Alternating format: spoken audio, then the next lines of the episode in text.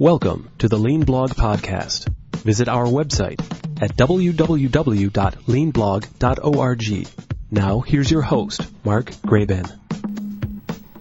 Hi, this is Mark Graban, and this is episode 53 of the Lean Blog Podcast for November 19th, 2008. Our guest today is Patrick Anderson, the Executive Director of Chugachmiut, which is an organization in Alaska that serves native tribal regions with a number of services, including uh, primary health care. I met Patrick at a Productivity Inc. conference and was really impressed uh, with what Chugachmiut was doing with the combination of both lean and Dr. Deming principles uh, to improve their management system. They've been working with lean for a number of years, and I hope that you'll enjoy hearing about their story. This is just part one of what will be a two part discussion, so I hope you'll check back uh, for this and other future podcasts. Well, again, our guest today is Patrick Anderson. Thank you for joining us on the Lean Blog podcast. Uh, it's wonderful to be able to share our story with you, Mark. Yeah, and thank you for taking the time to do so. Um, I was wondering if you could start off. Um, you're, you're speaking to us from Alaska. If you could um, tell us about the Chugachmiut organization and who it is that you serve. I certainly can. Um, we're headquartered in Anchorage, and as I look out my window, it's uh, kind of uh, not very uh, typical October day. Uh, daylight out, but it gets dark uh, fairly quickly, usually around uh, 3:30, 4 o'clock. Uh, temperatures down somewhere around uh, 23, 24, 25, and not much snow on the ground, surprisingly. Um, but uh, Chugachmiut is headquartered in Anchorage, but we serve a, a region of about uh, 10 million acres in size uh, that covers seven villages throughout uh, south central Alaska. Uh, two villages are actually in Prince William Sound. That, uh, Mark, as you may know, was the site of the uh, Exxon Valdez grounding and oil spill back in 1989. Uh, on the other side, uh, near the Copper River, is our, our village of uh, which is a part of our community of Cordova. Then, of course, Valdez uh, and Seward are um, uh, are on the uh, surrounding uh, coastline of Prince William Sound, and then we have two villages in Lower Cook Inlet, uh, kind of at the bottom of the uh, Kenai Peninsula, Port Graham and Nanwalek. So um, we we actually operate um, clinics in five of those communities and and uh, support uh, two of the other communities with funding. And and, and so within the organization, uh, what what kind of healthcare services do you provide? Pretty much the whole range, or um, not the whole range. The uh, Indian Health Service, in trying to figure out how to provide health services for very small Alaska Native communities, uh, came up with the idea of the community health aide. Uh, there are about 230 small villages uh, that are predominantly Alaska Native in Ala- in uh, in the state. Um, some of them are very small. Uh, our smallest community has about 55 year-round residents and may grow a little bit in the summertime. Uh, but they're also about uh, 25, 30 minutes away by twin-engined airplane from Anchorage.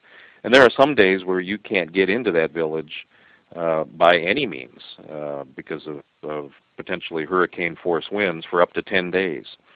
So each community has uh, uh, practitioners who are trained according to a specific methodology, and in essence, they practice medicine.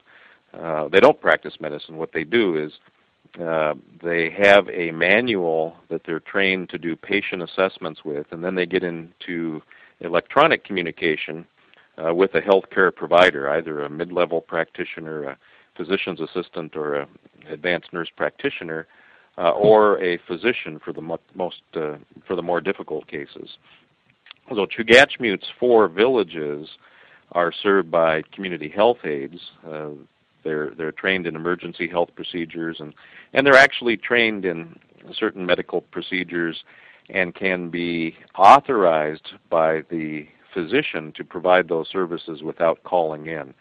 But most most often they serve as the eyes and ears of the physician, and uh, their diagnoses and, and treatment prescriptions are uh, provided by the mid-level practitioners or the uh, MD. Uh, and then we do provide primary care, and we have a physician and uh, two mid-level positions in uh, Seward that that provide some of that support. If we have more difficult cases, then uh, we rely on the Alaska Native Medical uh, System, the, the hospital in Anchorage, which is our primary care hospital, and the South Central Foundation's primary care center, which is where uh, uh, a lot of our health aides call doctors. So uh, we are a primi- primary acute care uh, system, but we do have to uh, take patients out of our villages to actually visit with doctors. Hmm, okay. And uh, how is it um, that you came to start using lean principles in, in the delivery of, of healthcare? I'm, I'm curious if you could tell our listeners how that originated. I certainly can, and it's a bit of a serendipitous journey. Uh, I spent a number of years teaching at the University of Alaska Southeast, which is located in Juneau, Alaska. And two of the courses that I taught, even though I'm a law science faculty member down there uh, back at that time, were uh, an introduction to business course and an international business course. And during that period of time, um, I became quite familiar with with the principles that Dr. W. Edwards Deming formulated and in fact had an opportunity to visit uh, uh, a high school um, in Sitka that had implemented a curriculum based on so- some of Dr. Deming's uh, principles. When I left the uh, university in, in 1991, um, I filed some of that information away as I practiced law for a period of time, and then when I came to Chugachmiut, I was uh, all of a sudden managing an organization uh, with about ten and a half million dollars in in funding and about 60 employees. Uh, and, and I have to uh, confess, based on my past business experience, it was not a well-run organization. Uh, I had served at that point in time for about 15 years um, as a board member for Sealaska Corporation, which is a native corporation for Southeast Alaska that I'm a, a shareholder of. And um, in that service, I sat on the board of a a um, partnership that Sealaska had with a company called Nypro Precision Plastics. Um, in May of the first uh, full year I was serving as executive director of Chugachmiut, uh, I was attending a board meeting of, of Nypro and, and Sealaska's uh, plastics plants in Clinton, Massachusetts, and the president of that company Brian Jones um, happened to come in and and have lunch with uh, with three of us. For about 30 minutes, he was explaining to us Nypro's high velocity system and how it enabled Nypro to compete in a uh, post NAFTA environment, uh, the North American Free Trade Agreement, when a lot of uh, plastics um, molding was going offshore. Well, it turned out that the high velocity system was based on the Toyota production system. And uh, as Brian was explaining it to us, and as I had seen in the plastics plants that uh, Nypro managed for us, uh, there were huge gains. I mean, monumental gains in, in productivity. These weren't just incremental small gains, uh, they were huge and it did enable our plants to survive. So that made me curious, um, which I followed up with a uh, trip to the Shingo Prize in Lexington, Kentucky that year. Uh, fascinating, absolutely fascinating. But that's how we became aware of the of the Toyota production system and the lean methodologies. Yeah, and what was the timeline on that on that again? That was in May of 2004. Okay. Um, I met a couple of lean administration consultants. Uh, we don't have any uh, manufacturing, and I really wasn't uh, aware of the lean healthcare movement, although I subsequently did become much more aware of it. But I came back to uh, Anchorage very excited. Uh, we did schedule a consultant to come in and do one training, um, and uh, I had my staff do some distance delivery education, and and we began our path of trying to understand uh, what the lean methodologies were all uh, all about, and actually scheduled our first um, Kaizen event for one of our clinics in Port Graham. And although it was uh, a typical maiden effort uh, at a Kaizen, it did give us a huge amount of insight uh, into management of, of a, a village-based clinic. Uh, the insights that we actually had were number one that um, most of the time your employees don't communicate with management. Uh, as a consequence, um, there are huge uh, problems typically with providing tools to the employees that allow them to do their work. And most employees don't want to rock the boat. They're, they're fearful about uh, management um, meddling in the comfortable uh, circumstances that they've uh, usually set up um, in their workplace. Um, we really didn't uh, get much uh, traction until we uh, engaged a lean sensei, uh, Dr. Tom Jackson, to come up and, and teach us w- in a number of kaizen. We we we budgeted for, and I'm I'm real happy to say my board agreed to budget a pretty substantial amount to conduct at least six week-long kaizen uh, during that next fiscal year, which started October 1 of 2004 and ended uh, September 30 of 2005. That, that's when our learning really accelerated, and my role as a leader um, began to change. Uh, gradually, and that change is, is continuing to this day. It's uh, it's amazing how if you truly embrace the lean methodologies, um, the role of leadership um, uh, just transforms into something completely different from what you ever imagined it to be. Yeah. I mean, looking back, what are a couple examples of that change in management approach, either things that you do differently or encourage other leaders in the organization to uh, to do differently? Well, here's one illustration that I believe um, captures the change, and it, it only happened uh, recently. Um, this is the first year that we have uh, knowingly um, and accurately engaged in the in the process of Hoshin Kanri um, strategy deployment throughout the organization. And in in the process, as we were taught, uh, we have A3Ts that we that I'm obligated to prepare, uh, and in my A3T, um, I state what I believe the the problem that I want to be addressed is. Uh, the the problem statement is pretty uh, familiar to lean practitioners, uh, and then. Um, I give some guidance to my executive staff by stating um, a target statement, what what I want to see in terms of achievement. Um, and we're taught that the target statement needs to be numerical. That we want an X percent improvement in a, in a certain part of our business. We want to reduce uh, the amount of time it takes us to do this particular process by X percent. Um, and I carried that out by beginning to define some of the solutions that I thought would address the target statement. And as I sat down in the first round of catchball with my five member executive team, we were about 30 minutes into the conversation, um, and one of my uh, division directors spoke up and said, uh, Patrick, you aren't supposed to be telling us the solutions you are supposed to be setting the target, and then we will work in uh, on the solutions based on on our catchball with our staff uh, and looking at our resources. You really should leave the research and devising the solution to us. And, and I had to say, Mark, that it made a lot of sense. Um, that uh, I hired these people or kept them on when I got here because of their intelligence and if anything, uh, when I set the target, my role should then be in utilizing my research skills developed as as a faculty member and as an attorney to mentor them in how to come up with the problem with the problem solutions.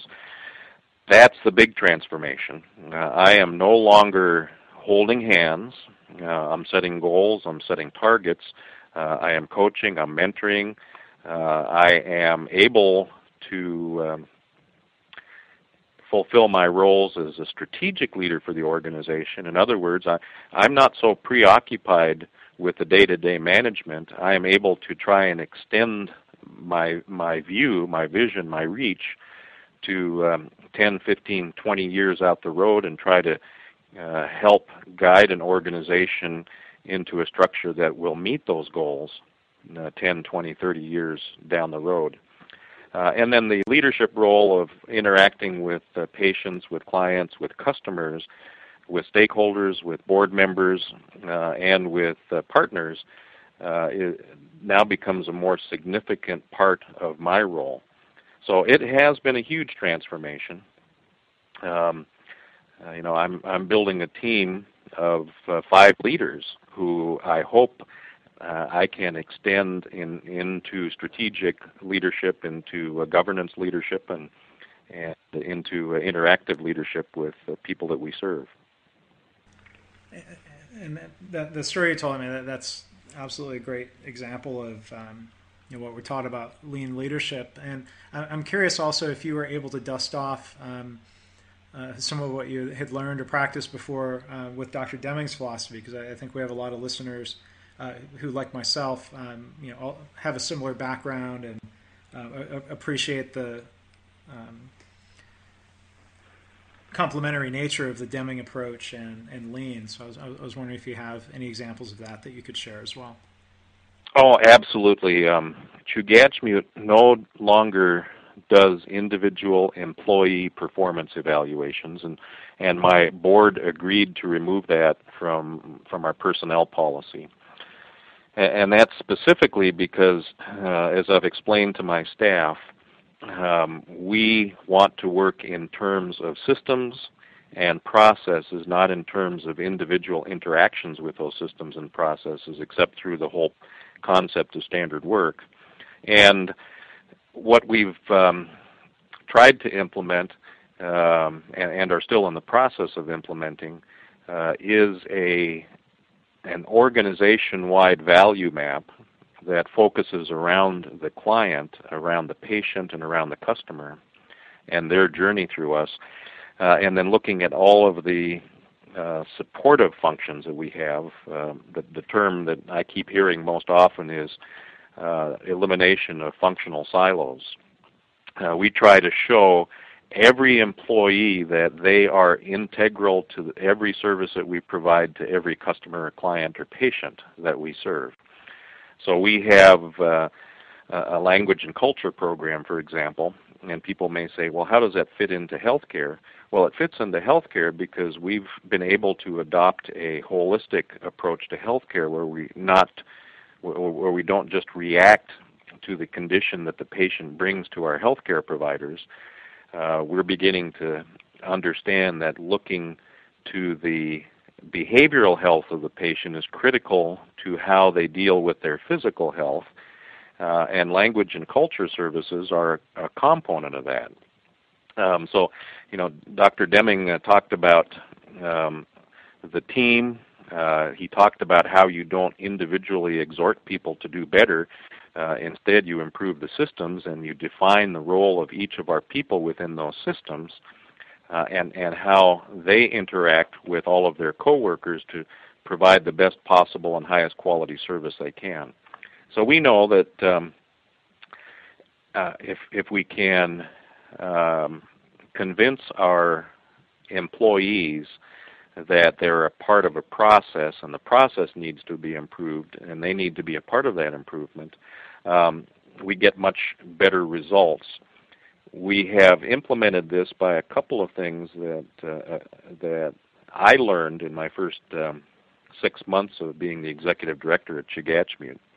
Uh, the first was that there is no blame in a lean organization. Uh, and our leaders are not supposed to use the concept of shame to encourage behavioral change. Uh, so we immediately began talking about Chugachmiut being a no blame, no shame environment. Uh, then we realized that um, even though we're no blame and no shame, uh, we we have to understand the facts. Uh, and we can't be judgmental about the facts. Uh, we can't accept the first little snippet of fact that comes in and say, "Oh, this must have happened." We really need to be scientific about it.